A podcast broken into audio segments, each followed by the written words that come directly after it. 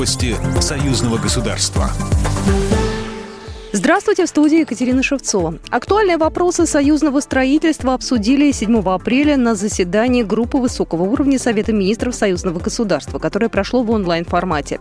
В повестке дня вопрос о прогнозных балансах спроса и предложения по важнейшим видам продукции союзного государства.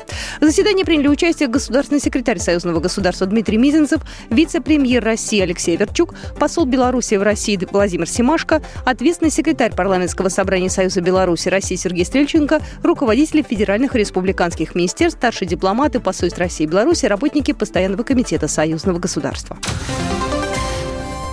Диктант победы напишут в России и в Беларуси. Патриотическая акция пройдет 29 апреля. Проверить свои знания истории Великой Отечественной войны можно очно или онлайн. Сейчас на портале «Диктант победы» открыта регистрация участников.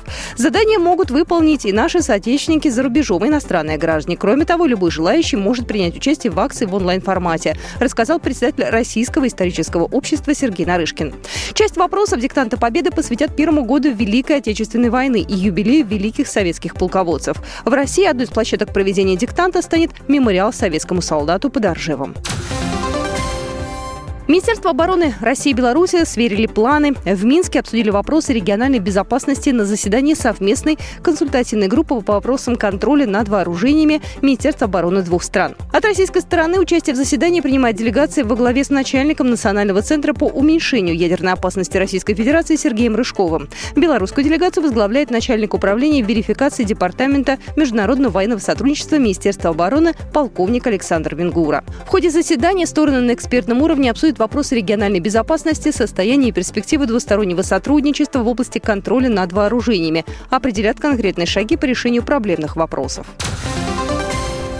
Народный артист России Олег Газманов предложил хейтерам, атаковавшим аккаунты артистов в социальных сетях с требованием не приезжать на музыкальный фестиваль «Славянский базар» в Витебске в этом году, больше думать головой. Об этом он заявил в интервью телеканалу СТВ. Певец готов приехать на фестиваль, а хейтов в свой адрес он не боится. Напомню, в конце марта организаторы музыкального конкурса «Славянский базар» в Витебске заявили о давлении на приглашенных артистов со стороны оппозиционно настроенных лиц. В частности, в соцсетях звезд эстрады появляются сообщения с просьбами игнорировать фестиваль, который пройдет уже в 30 раз.